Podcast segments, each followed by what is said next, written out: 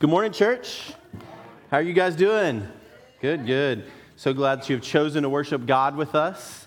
It is a beautiful morning, a beautiful fall day, and, a, and I think that there is no greater place than we could be than right now worshiping God together. So we're continuing our sermon series on the book of Ephesians, which I've talked about as kind of a roadmap of how we as followers of Christ and the church are to interact with each other. We talked about how God's love, how God adopts us into, that we're claimed by God, we're chosen by God. And out of that love that God has for us, we say yes, and then we become these new creations, and it kind of sets our life on a new path. And then last week we talked about how we are a family and how, how God's family is so inclusive and open that God desires every single human who has ever been born or alive to be a part of it, and that we never should think of it as just the people inside these walls, but everyone outside the walls as well. And today we're talking about something pretty incredible the body of Christ. I looked up a few facts. The body, the human body is actually a pretty interesting thing.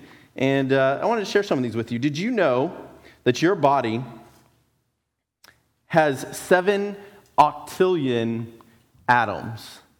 Now, I thought octillion is a made up word, but it's actually a real word. That's a lot. That's seven with, the, with a lot of zeros. I can't even tell you how many. That you have 37 trillion cells in your body. The human body has 37 trillion cells. Like, I can't even imagine how many that is. And our body is so fascinating how it works, how our heart pumps blood to all the different parts of our body, and really it's just to carry oxygen, and how our brain works, and how our fingers are so sensitive that they can feel a ridge that's only like 13 nanometers tall. That's, that's really small. That's how sensitive God has made your fingertips, and how each of us have unique fingerprints that only we have. No one else in the, all the world has fingers just like you. So we have these amazing, intricate bodies. One other fact that I learned is that if you lost your pinky finger, right? We think pinky finger, that's, that's not a big deal. If, if someone were like, hey, you have to lose a finger, you'd probably choose that one, right? Because I, I don't really need a pinky finger. But did you know that if you lost your pinky finger, that hand can only pick up half as much weight as before? And Jesus, or Paul uses this example of the church being like the body of Christ. And the example that he's making is that no matter what your call is or who you are, even if it seems like it may not be important, that you are absolutely vital to the church and the work of God in this world. And that's what we're going to talk about this morning about how each and every one of us have a spiritual calling by God that we have gifts given to us by the Holy Spirit and a spiritual calling that is absolutely essential to the body of Christ, to the church. Now, God, I don't I want you to misunderstand me. God could do all this without us, but for some reason, God entrusts the work of the church to us, his followers. So turn with me to the book of Ephesians. Well, we're in chapter 4 this week, verses 1 through 16, and this is what it says. Therefore, as a prisoner for the Lord, I encourage you to live as people worthy of the call that you have received. If you ever get an email from me, you look down at the bottom under my signature, and it's a very similar passage that I have quoted, Philippians 1:27, that talks about living a life worthy of the call that we have received. This is why Paul is reminding the church here in Ephesians as well that we have a call, that we have a life that we are called to live. That there, it's not just about saying yes to God, that that's the initiation of faith, and that we have a call on our life, that we have a way that we're called to live. And I think about, when, I, when I'm thinking about that calling that God has for us, I think about the, the great commandment that, that Jesus gives us to love the Lord your God with all your heart, mind, soul, and strength. What Jesus is talking about is a holiness, that we have this holiness with God that time with God, that time that we spend giving God our worship in moments like this, and then every day. We're, we're called to live lives with a holiness of heart that has a deep relationship with God. And that deep relationship with God allows us to live holiness in our relationship with other people, to bring heaven on earth through our acts. Paul continues Conduct yourselves with all humility and gentleness and patience Accept each other with love and make an effort to preserve the unity of the Spirit with the peace that ties you together. You are one body and one Spirit, just as God called you in one hope. And there is one Lord, one faith, one baptism, and one God and Father of all, who is over all, through all, and in all. This is a powerful passage. So, part of that holiness that we are called to live is to live with each other with humility. I think sometimes in all of our relationships, we think about what can you do for me? When we're called to live in humility, it's more about what can I do for you? How can I serve you? How can I love you? And we're talking about the church. We're not always going to agree, right? We're going to have things that we disagree about. We have things that we have a different viewpoint on how to get from point A to point B. And yet we still have the same call and the same belief and the same mission. We don't always have to think alike, but we do have to love alike. In fact, that's what John Wesley says. He reminds us we don't all have to believe alike, but we have to love alike. Love one another and love people outside the walls of the church with humility and patience and gentleness and accept each other in love. I think back to the book of, of, Philippians again, where it talks about we are to adopt the mindset of Jesus Christ. So we have all these people in the church. In fact, today we're going to have a charge conference to make a decision, and everyone has a different understanding and a different belief on, on the future of the church, and, and we get that opportunity to share those beliefs and those thoughts, right?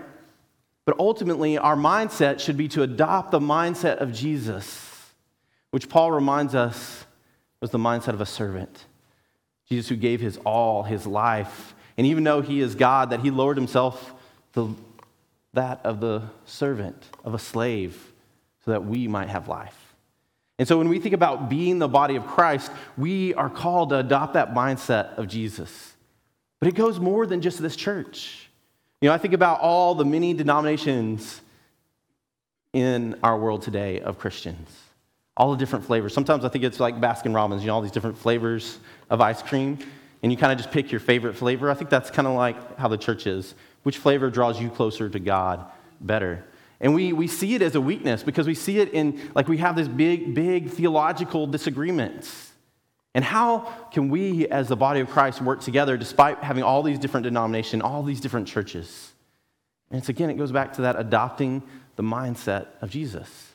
You know, when we say the Lord, not the Lord's Prayer, the Apostles' Creed together, one of the things we say is that we believe in the Holy Catholic Church. And now, some of us grew up Catholic, I know, in this room, and we're not talking about the Roman Catholic Church. When we say the Holy Catholic Church, we're saying we believe that Christ is the head, not just of our particular version of the church, but of every church. And we're all on the same team. There's this new way of thinking about things in the church today that we are not in competition with other churches. There, for a long time, it was like, all right, who can get those new people in that new housing development in which church? Well, right now, we're competing not against other churches, but against people sleeping in on a Sunday morning or deciding that maybe being a part of a church isn't important or not having a, a mission or a purpose through the church isn't important. And so we compete against Netflix and soccer and sports and doing anything else but gathering with people and meeting and worshiping God. We have to see ourselves, all these different churches, as on the same team. We're all part of the body of Christ. It's not just this room, it's all the churches, all the believers of Christ around the world. There's one Lord, one faith, one baptism, in God and Father of all, who is over all, through all, and in all. God has to be the head of everything we do. Christ has to be the head of every decision that we make, and we have to serve others. It doesn't mean we're always going to agree, but if we adopt that mindset of Christ and serve one another, then hopefully we'll end up in the right place. Jumping to verse 11. He gave some apostles, some prophets, some evangelists, and some pastors. His purpose was to equip God's people for the serving and building up of the body of Christ until we all reach the unity of faith and knowledge of God's Son. God's goal is for us to be mature adults, to be fully grown, measured by the standard and fullness of Christ. As a result, we aren't supposed to be infants any longer who can be tossed and blown around by every wind that comes in teaching and deceitful scheming and tricks people play to deliberately mislead each other. Instead, by speaking truth with love, let us grow every way into Christ, who is the head. The whole body grows from him, as it is joined and held together by all supporting ligaments. The body itself grows in that it builds itself up with love as each one does its part. The words of the Lord for the people of God. You know, this is such a powerful scripture because it talks about these five important callings of the church. That if we're going to be the body of Christ, that there's these particular callings that are incredibly important apostle, prophet, shepherd, or pastor, as it says, evangelist, and teacher. These are all the callings that each of us need to have. And each of us need to ask God where we are called within the church. And we'll get to that in just a second about de- describing what those different callings are. But I want to talk about that line where it talks about how important it is that we grow to maturity. And it's important to have the right leadership to help the church grow to that, import- that maturity because it says that we will be like infants who are just tossed around by the deceitful things that come. Does anybody else just feel like they have whiplash? Like it just seems like all these things that are happening in our world, and because we have this constant media draining into our lives, we have 24 7 access to every single thing that is going on in the world. It just seems like we just go from one crisis to the next, and it's just like whiplash. And these people are trying to tell us that these people aren't telling the truth, and these people are trying to say these people aren't telling the truth until it starts scratching our head and say, is there even truth anymore? And that's why it is so important for us to develop as mature believers in Jesus. Because when we have the Holy Spirit and we are part of the body of Christ, we have the ability to discern what is right and wrong and what is true in this world. First, by the gift of the Holy Spirit, and then in community with one another. And that's why we need these, this leadership talks about apostles. Now, the first apostles were the apostles who witnessed the resurrection of Jesus. That was the definition of what it meant to be apostle. Was someone who had witnessed the resurrection of Christ. They are the leaders of the church. They're the ones who guide us and always keep us focused on the mission of making disciples of Jesus Christ for the transformation of the world. So, our apostles in the church, we need to find people, and it's not just the office, office of the pastor and the staff. There are people that are sitting in these pews that, are, that have that apostle calling, and you are called to leadership of the church. So maybe you should think about Am I supposed to be in leadership? Should I be leading things? Should I be helping guide the path of the church? Do I have those gifts and those callings? And because we need those callings in the church, it's not just about the pastor deciding where we go, it's us as the body of Christ deciding together. And then prophet. Now, prophet isn't a very fun job. If you don't believe me, just read Ezekiel. I think he has to lay on his side for like 30 days and he has to cook food over human excrement. It's really terrible sometimes to be a prophet, but mainly because you speak God's truth into people's life. That's what a prophet does. And the thing is, people don't want to hear it. People don't want to hear that they're not doing what God has called them to do. People don't want to be called to account. People don't want to be called to holiness, and especially our world around us. And yet, that is one of the important roles of the church. So many people who have that prophetic voice. You know, sometimes when we think about prophecy, we think about it's just about predicting the future, like prophecies in Revelation and things like that. But prophecy is speaking with God's voice. There is some of that. There's some of that looking forward to the future. But it's really about speaking truth into the life of the church. You know, I had someone come to me a, a, about a year ago and just said, Hey, God was telling me that God is watching over you and that God is with you, and, and just keep doing what you're doing. Very simple message, but that was a word of prophecy in my life and something I needed to hear in that moment. And it was an incredibly powerful word. So we can't be afraid if God is telling us to give a message to somebody or to speak a word of prophecy to them because it's, it's to encourage and to build up and maybe to hold accountable to someone. So we need that prophetic voice in the church. You can see how that helps us grow to maturity if we have, are holding each other accountable to the life that we are called. Remember what Paul said that we are called to live lives worthy of the calling that we have received. And prophets help us do that. And then we need evangelists. Woo! There's a thing there. Uh, then we need evangelists. These are vital in the church because while all of us are called to invite people into the church, I've found in my life that it's generally just a handful of people who are truly gifted at it. And if you look at the growth of most churches, it's because they have a few people who are just dedicated folks who have that gift of, of invitation. So while all of us are called to be evangelists, I'm not letting you off the hook. We need those leaders in our church who have that mindset of seeking the lost and the broken in the world. We can't ignore that, church. That's our mission. That's our purpose. It's to share the good news with the lost and the hurt and the broken in this world. And so we need our evangelists to call us to account to say, church, we need to be out there more. We need to have relationship with people who don't believe. We need to have relationship with the hurting in the world. We need to be active in our communities so we can be the light of Christ. It's a very important role in the church. And then we need shepherds or pastors. You know, I am the elder of the church. That's what we call in the United Methodist Church. That's what we call our pastors. But there are many pastors in the church. We have about a dozen life groups, and each one of those life group leaders are little pastors for that life group. Those are little mini churches that love one another and support one another. And each of those life group leaders are pastors and they're shepherds. You know, a shepherd kind of guides the flock and takes care of the flock. And so we need people to have that call of being a shepherd in this world so that they will stand up and say, I'm going to lead this group of people. I'm going to take care of them. I'm going to nurture them. I'm going to make sure they have their needs taken care of. And I'm going to challenge them to grow in their faith. And finally, we have teachers. We have people like with our kids right now who are teaching them the basic understanding of what it means to be a, a follower of Christ. We have teachers with the youth group who teach our young people how to stand up in this world that it's becoming increasingly less popular to follow Jesus. And we need to teach one another. We have teachers in our midst that lead our Bible studies and teach about the doctrine of the church, and so that we can reflect Christ, the true human who shows us how to love and live in this world. So you see, just like our human body, the body of Christ is an important and intricate thing, and it's made up of each of us.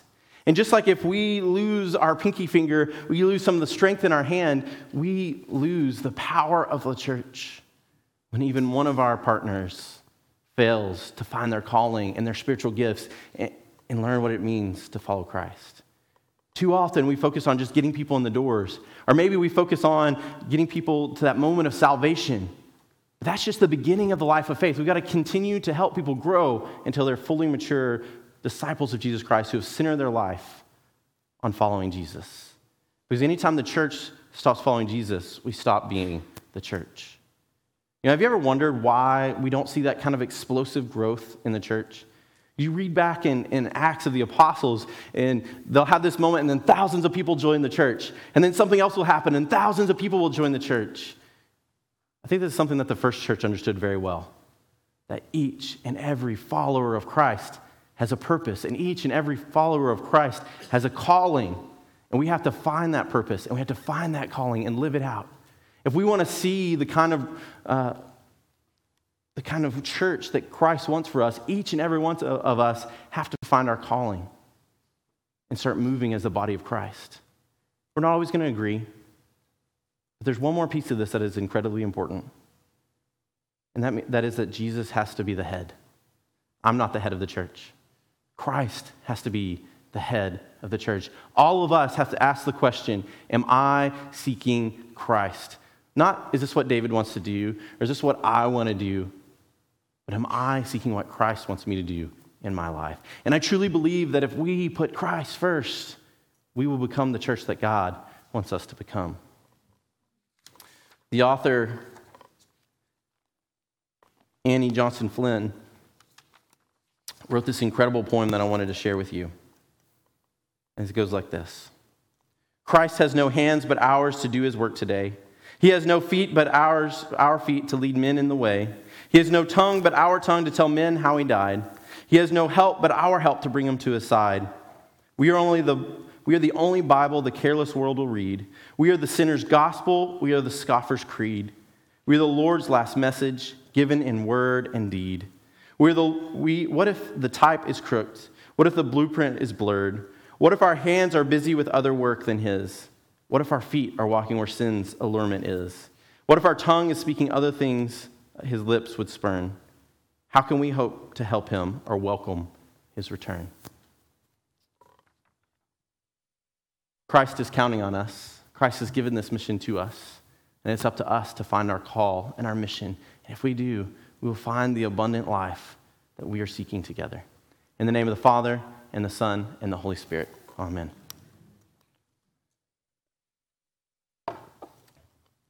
As we continue worship, we come to the table.